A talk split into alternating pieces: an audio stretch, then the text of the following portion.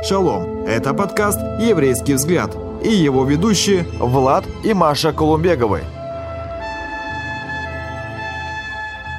Шалом, Хаварим, шалом, дорогие друзья. Снова, снова мы вместе, и мы рады, что мы вместе. Это передача «Еврейский взгляд». Я представляю нашего гостя Андрей Васильевич Луговский. Да. Спасибо, что пришел. Спасибо. Спасибо, вам, что, пригласили. согласился. Да, и сегодняшняя тема – роль отца в воспитании детей. С чего бы нам начать? Я бы хотел, чтобы, может быть, ты рассказал кратко о своей семье, о твоих прекрасных детях, прекрасной жене, потому что некоторые не знают тебя, и пусть познакомятся с тобой, со твоей семьей. Меня зовут Андрей. Моя семья. Э, у меня есть родители, и у меня есть старший брат, и у меня есть э, жена, любимая и единственная. И у меня есть трое прекрасных детей. Да. Два мальчика и девочка. Вот, поэтому семья, семья-то большая. Вот. Я чувствую себя хорошо дома. Да, да. И семья большая, я подчеркиваю и подтверждаю, потому что э, у тебя есть служение, ты старейшина. Ну, что же, тогда э, я бы хотел кое-что прочесть из очень хорошей еврейской книги. И название этой книги называется «Еврейская мудрость». Э, Кое-что еще прочту. Это как, опять-таки же, вернемся к мудрости, еврейская мудрость. Еврейская мудрость – это библейская, это Божья мудрость. Бог дает своим детям мудрость. У мудрых он забрал и дал простым, дал, дал детям. И дальше э, вот такое, скажем так, очень э, мне понравилось высказывание. Некоторые также считают нужным научить сыноплаванию. И Вы меня спросите, а при чем тут плавание? А как раз здесь тоже есть такое слово «зачем?», «зачем?», вопросительный знак. От этого может зависеть его жизнь. И дальше, а, очень интересно, вот, например, в древнем мире люди столько путешествовали по воде, что плавание было необходимым для выживания. И для нас сейчас в современных условиях родители обязаны научить детей аналогичными вещами. Например, правилам дорожного движения. Ты пешеход или ты будущий водитель, ты должен знать правила дорожного движения. Я помню, как нас учили правилам дорожного движения, зеленый цвет, красный цвет, не ходи туда, не ходи, сюда ходи, потому что Да. снег башка попадет и совсем будешь больной. Вот. Осторожному вождению, технике искусственного дыхания и так далее. И вот этот подход воспитания, вот еврейский подход, и, и вот еврейская культура э, воспитания детей на самом деле как бы показывает, обеспечивая для ребенка его будущее, закладывая в ребенка тот фундамент, на котором потом он будет стоять. Вот очень, очень так, ну, мне очень понравилось. Мне очень понравилось. Э, Вы папа двух мальчиков и девочки. Да. Вот по вашему опыту, как вы видите, в чем различие воспитания сыновей и воспитания лапочки-дочки, скажем так? То есть ты имеешь в виду, э, Если- как отец, э, Да. и какой- какая разница между отношением отца к сыновьям как сыновьям Да. и к дочери как дочери? Да, и, и что... Это очень глубоко. Да, и что папа должен вложить э, в мальчиков, и что он должен вложить в девочек? Да, друзья мои, я скажу так, я еще в процессе. Я в процессе этого э, пере, многих вещей Вложения. переосознания, да, как бы своей роли в отношении дочери. Потому что скажу так, что когда э, моя жена только родила, и я знал, что это уже понятно, что знал, что будет дочка. Я скажу, у меня, наверное, где-то полгода ушло на то, чтобы я как бы привык к тому, что это дочка. Я настолько как бы уже был в роли отца мальчиков, что я воспринимал ее как, э, как просто как продолжение, да, я там называл они, их там, и вот, и я понимал, что, мозгами понимал, что это девочка, но не мог как-то никак это Перестроиться. перестроиться. Потому что, знаете, когда вы все время общаетесь с мальчиками, это мальчики, мальчики, мальчики, а тут бац и девочка. И, короче, и ты как бы, пока ты начинаешь перестраиваться, вот. Но, конечно, когда она уже чуть-чуть подросла, э, то, ну, я, понятно, что я уже потом это осознал все. Вот, э, э, я, конечно, увидел, насколько есть разница, насколько есть... э, Для меня это всегда было удивительно, насколько Бог э, закладывает изначально в, э, в, как бы духовно, генетически, наверное, какие-то вещи в своих детей, эм, которые, скажем так, э, они, я не знаю, откуда они там берутся, но вот что-то вот Бог это как-то закладывает. Потому что я когда смотрел на свою дочку, которая у нас, э, ну, знаете, которая начала вести себя с самого рождения как девочка, я не мог понять, откуда это у нее, потому что она окружена в основном же мужским Мальчишками. коллективом. Там, она там, она берет пример, она там бегает с пистолетиками, как наши мальчики, там пах-пах стреляет, а тут она там вот это все эти женские дела, и я просто В то же время она надевает бусики. бусики, а это бусики. ногти. Сейчас это вообще это бусики, эти какие-то штучки девочки для. Я Вот просто такое, три года. я думаю, откуда это, очень у нее это? Знаете, можно было сказать, там это там мама. Ну, у нас мама такого нету привычки, что она там такое все вот это наряжается и все. Я понимаю, конечно, что есть, есть, есть разница, потому что ну, Бог это заложил, и мы не можем, как бы, знаете, вести себя. Вот. Для меня когда-то был яркий пример такой. э, я помню, я, мы жили там, снимали квартиру в одном месте, и я выходили гулять, я выходил гулять со своими мальчиками, тогда еще у нас девочки не было. Я видел, как один мужчина, вот такая была небольшая девочка, там, может, три года, может, чуть больше, как он с ней обращался, как просто это какой-то пацан, или я не мог понять, э, это же девочка, надо как-то это по-другому делать. Но, ну, как бы, я не знаю, что это, что и чем им двигало, но я понимаю, что э, мальчиков надо воспитывать э, Как мальчиков. как мальчиков, как мужей, как э, защитников, как тех, которые будут э, хранителями, да, защитниками. Девочек надо воспитывать э, как помощниц. И я вижу, что это есть у них, понимаете?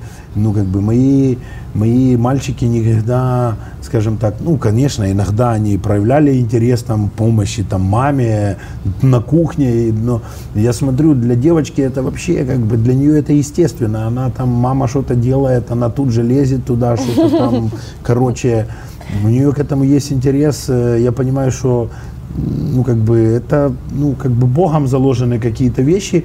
И я думаю, что нам, как отцам, э, в первую очередь нужно, раз- ну, как бы увидеть вот, этот, э, вот эти вещи, которые э, уже заложены в них Богом. Ну, конечно же, мы видим, читаем Библию, какие там, какие Бог наделил их полномочиями, или его ожидания от э, мужей, от э, жен. И мы должны как бы держать это в фокусе, чтобы воспитывать в них вот эти, вот эти, вот эти Ценности, качества, да. вот эти ценности. Вот. Но э, как бы для меня понятно, что для меня важно, как для отца, я хочу, чтобы мои дети, они чувствовали себя любимыми, принятыми и защищенными. И это для меня очень важно, чтобы это было вот э, в- и в мальчиках, и в девочках.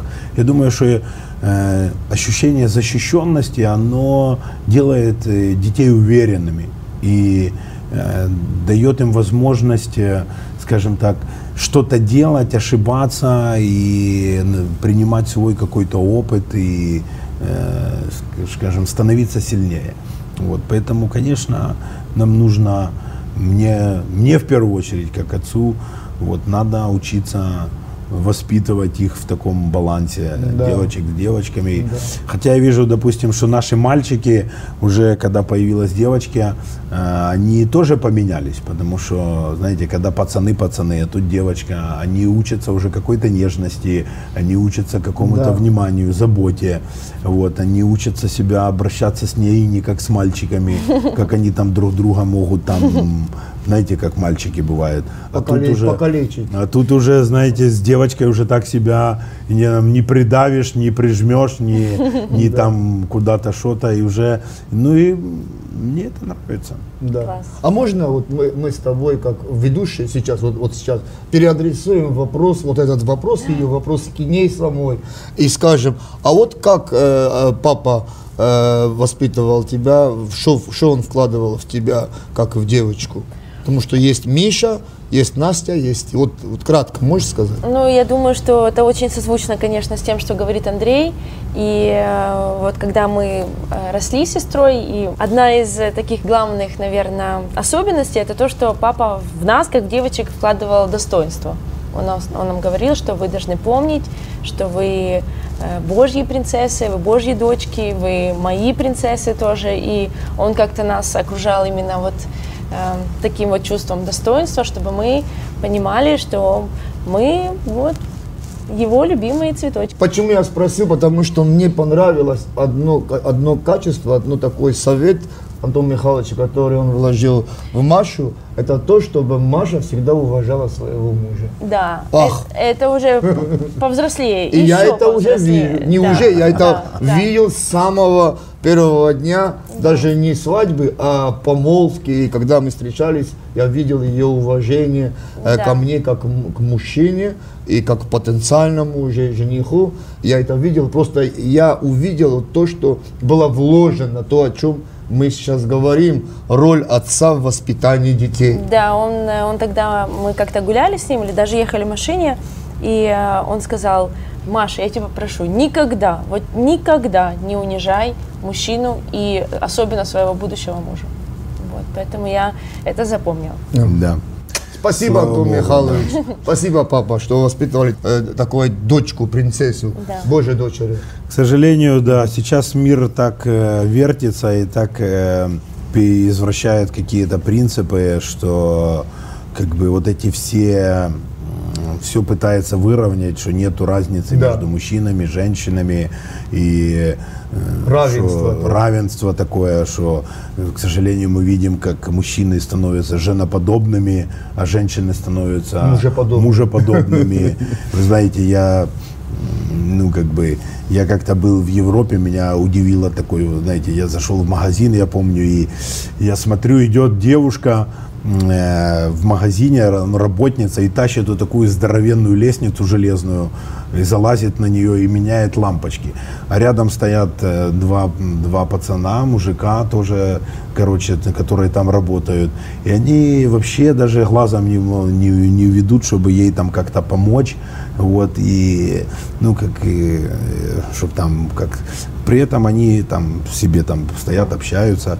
И я, знаете, я увидел, что э, я понимаю, что, ну, как я потом, ну, понимаю, это европе, где-то европейское вот это мышление, что если ты еще там кому-то из женщины поможешь, то они воспри- могут это воспринять вообще как унижение или оскорбление. Еще же, я считаю, что это вообще, ну, как бы, мы находимся в этом противостоянии, мы находимся влияя на, на как бы острие вот этой битвы, потому что этот мир, он пытается украсть у нас, в наши, с наших семей вот эти божьи принципы Да. и божьи ценности. И навязать И навязать свои. И Поэтому семья это то, что я думаю, что одно из э, то, что должен создать отец, это атмосферу как бы такого защищенности в семье от вот этих от этого влияния мира. Он должен, потому что от семьи, от отца в большей степени зависит вот этот, э, вот этот, скажем, э, вот этот внутренний, э, внутренняя гармония и внутренние ценности семьи, которые надо, чтобы семья создала. Конечно же, важно, чтобы муж с женой, они были в единстве. Потому что если они будут сами как бы находиться в разногласии или в, в противодействии, да, то тяжело будет э, воспитать детей как бы в этих ценностях. Возможно, но тяжело, уже сложнее гораздо. И поэтому отец, он должен быть э, защитником своей семьи, э, от вот этих вот, э, наш, скажем, нападок этого мира на Да. ценности, ценности семьи, и, в- и это будет создавать определенный микроклимат и влияние на детей. Да. Да, опять-таки же это как еврейская молитва, чтобы мальчики были как Ефрем и Манасия. Да. В той языческой среде, чтобы они остались верными, верными, сильными. да, верными. Есть еще один вопрос, Андрей. А, Очень такой ну, важный вопрос, в то же время ну, веселый вопрос. Вопрос наказания. Мы знаем, что и в, в Танахе, и в Торе, и в Битхадаша, в Новом Завете написано «Бог, кого любит, того наказывает». И, конечно же, в притчах много написано, чтобы если э, отец э, не наказывает э, разгой, да, сына, да, то э, сын как-то, ну, вот и точно я не помню, но смысл такой, что, то есть это нехорошо. Нехорошо. Поэтому э, еще почему этот родился вопрос, я вот как-то э, нечаянно увидел переписку в чате, в Вайбере, не буду говорить кого, вот, но там вопрос как раз касался наказания сына. И один говорит, один брат говорит, надо дать хорошенько наказать, Э, а второй говорит, нет, уже не тот возраст, чтобы наказывать. А третий говорит, нет, надо наказывать, чтобы знал, потому что он живет в доме отца, и он, несмотря на то, что э, возраст, например, у него, например, 18 лет, он на обеспечение родителей, поэтому типа родитель может его наказывать. А потом э, второй брат тоже говорит, что вот как раз меня, когда наказали в таком возрасте, я убежал из дому. Такой вопрос. Можно ли наказывать? Если да, то в какой форме и в каком возрасте? Но э, скажу так, я считаю, что наказывать надо, и нам Библия об этом говорит. Бог нас наказывает, и таким образом Он нас учит. Понятно, что это наказание должно быть с любовью, и наказание не из э, э, такого, знаете, припадка, э, когда, знаете, вот это классическое наказание, когда родители, они там э, неделю или две недели терпят какие-то выходки своих детей, а потом э, за две недели, короче, всыпают им так, вроде бы они, э, как говорится, ядерную бомбу взорвали. Вот. И ребенок не понимает этих вещей, потому что почему как бы его, как говорится, дубасят как сидорову козу. Вот. э, э, Поэтому наказание, особенно в э, как бы в маленьком возрасте, я считаю, что наказывать надо детей уже с того, когда они уже могут как-то понимать что-то, отличать, по крайней мере, какое-то там, э, ну, там Доброе, добро, зло, зло, да, ну, я думаю, что уже с того времени, как они начинают там ползать, ходить, уже надо, потому что они уже постепенно э, начинают э, манипулировать, контролировать, проверять родителей, поэтому они должны чувствовать вот эти границы. Наказание – это границы, а граница – это безопасность. Граница – это безопасность. Когда нету границ, нету ощущения безопасности. Потому что родители часто, они, э, скажем так, не наказывая своих детей, думают, что они там все это любовью покрывают, что они там вот э, как бы таким образом их... Но ребенку нужны границы. Понимаю, когда он выходит за границу, он должен попадать в сферу наказания, которая возвращает его в границы. И в этих границах он чувствует безопасность.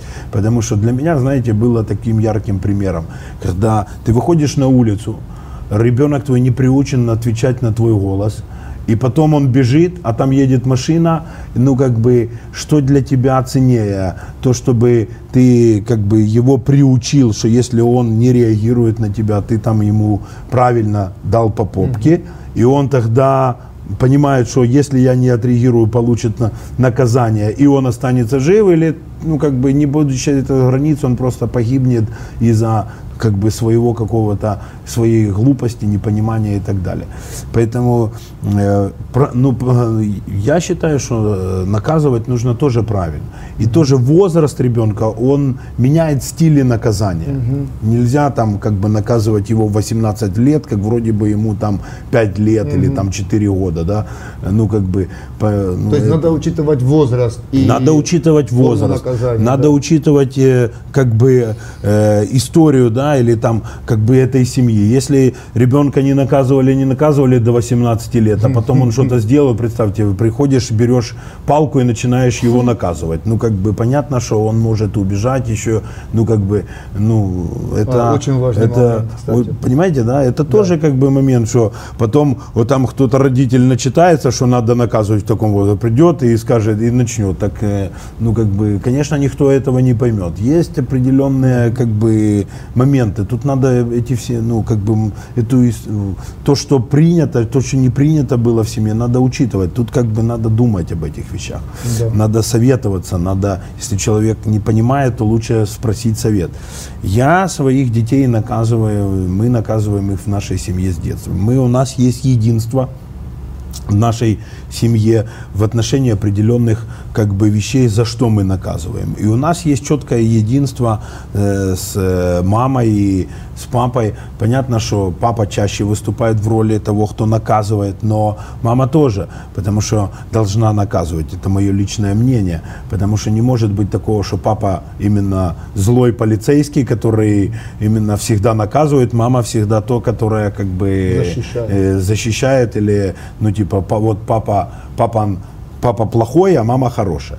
Вот, поэтому как бы, но у нас такое, если мы как бы, если мы наказываем наших родителей, то я, жена поддерживает меня, я поддерживаю жену, мы не наказываем наших детей просто из своей воли или самодурства какого-то, или из-за того, что они нас достали, угу. вот, но за каких-то определенных вещей, о которых мы договорились, угу. допустим.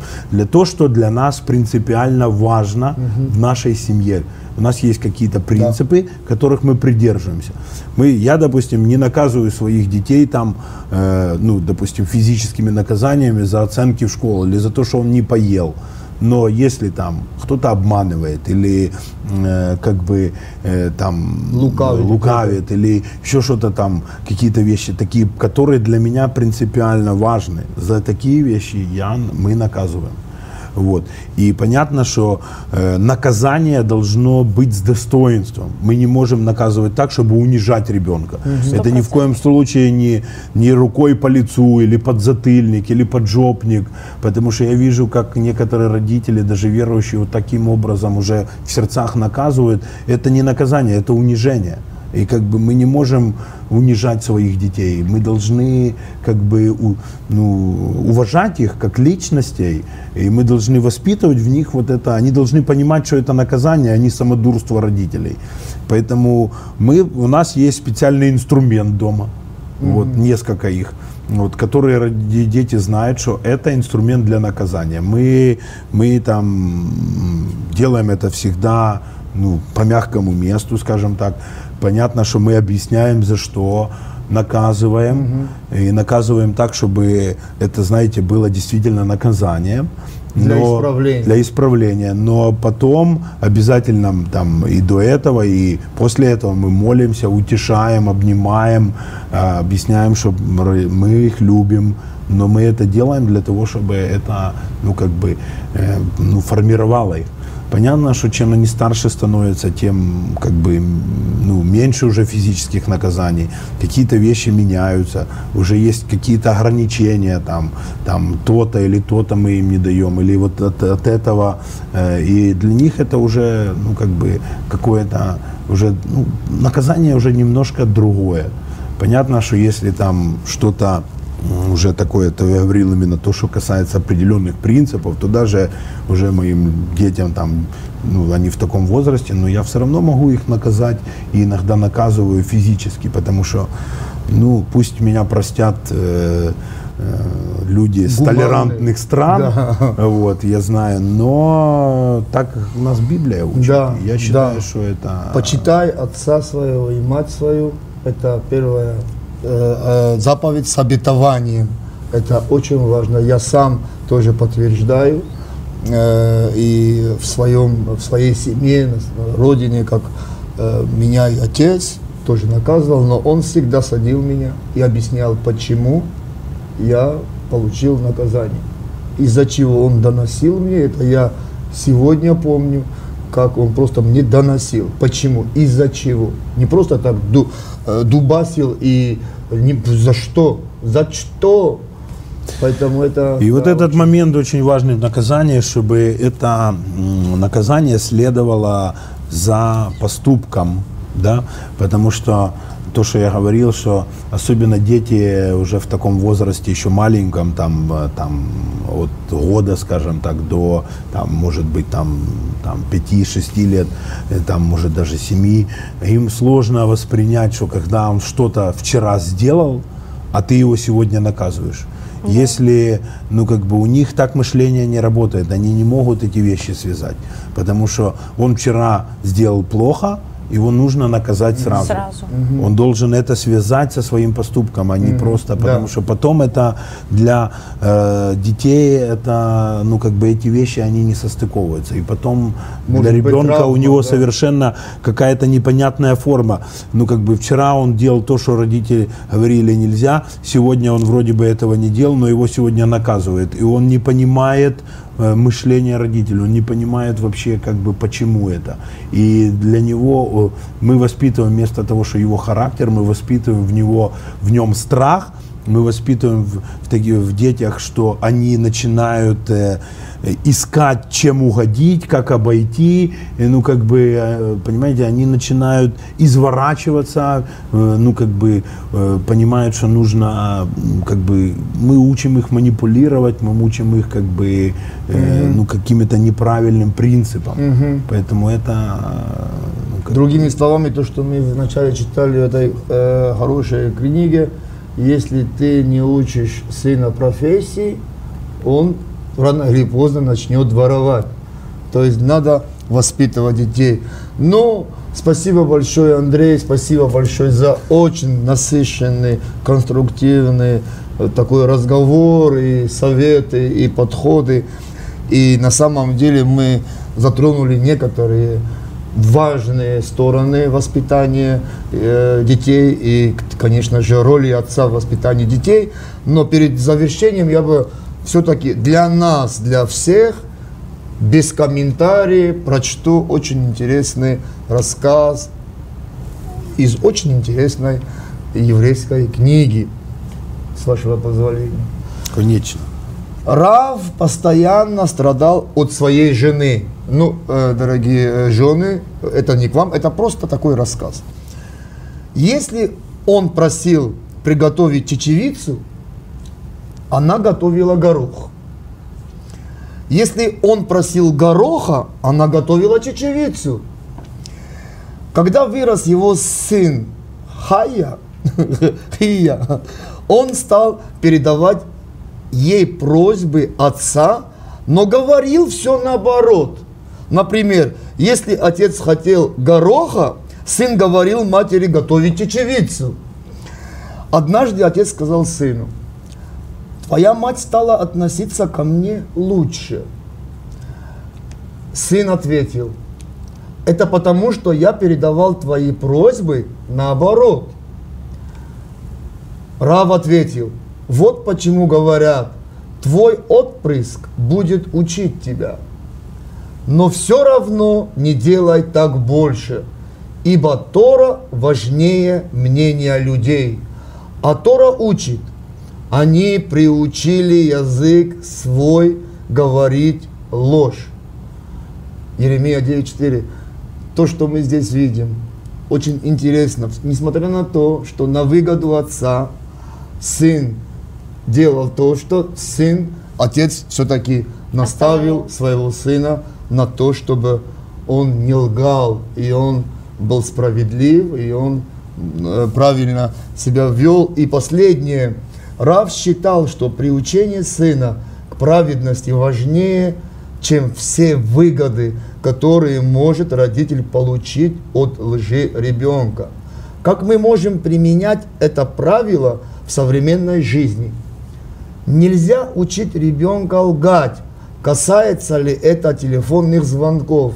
Скажи, что мамы нет дома. Или билетов в кино. Или билетов в кино. Скажи, что тебе только 11 лет, чтобы купить детский билет. Ясно, что и вы не должны лгать своим детям. Нельзя обещать что-то ребенку, а потом не дать ему этого, ибо в результате ребенок научится лгать. Друзья, этот э, рассказ для всех нас, для размышлений, потому что когда я это читал, я где-то увидел себя, потому что живем в такой культуре, где на самом деле э, мы э, говорили, что мне столько-то лет, чтобы какую-то выгоду иметь, или мы отвечали неправильно на вопрос. Мамы нету дома, папа на работе, и согласитесь со мной, что это вложило в нас определенное качество лгать. Хотя мы не так уж к этому относились, что это такой грех, но вы согласитесь со мной, что это было. Со мной это было. Поэтому пусть Бог благословит нас всех, и как Слово Божье говорит для всех нас, больше всего храни его, храни сердце свое, потому что от него источники жизни исходят. Еще раз спасибо большое, Андрей, за твое участие в нашей передаче и по нашей доброй традиции. Краткая молитва, благословение. Хочется, знаете, пожелать вам радости и э, такой хочется, чтобы в ваших семьях, ваших отношениях с детьми просто были такие отношения радости, э, какого-то юмора. И Сейчас и так много в жизни всяких напрягов, поэтому храните в ваших семьях э, атмосферу любви, простоты и просто уделяйте друг другу время, обнимайте друг друга, целуйте. И а, просто пусть теплота Божьей любви всегда будет с вами. Шалом вам. Шалом. Друзья, спасибо, что были с нами. А больше интересного вы найдете на YouTube-канале «Еврейский взгляд».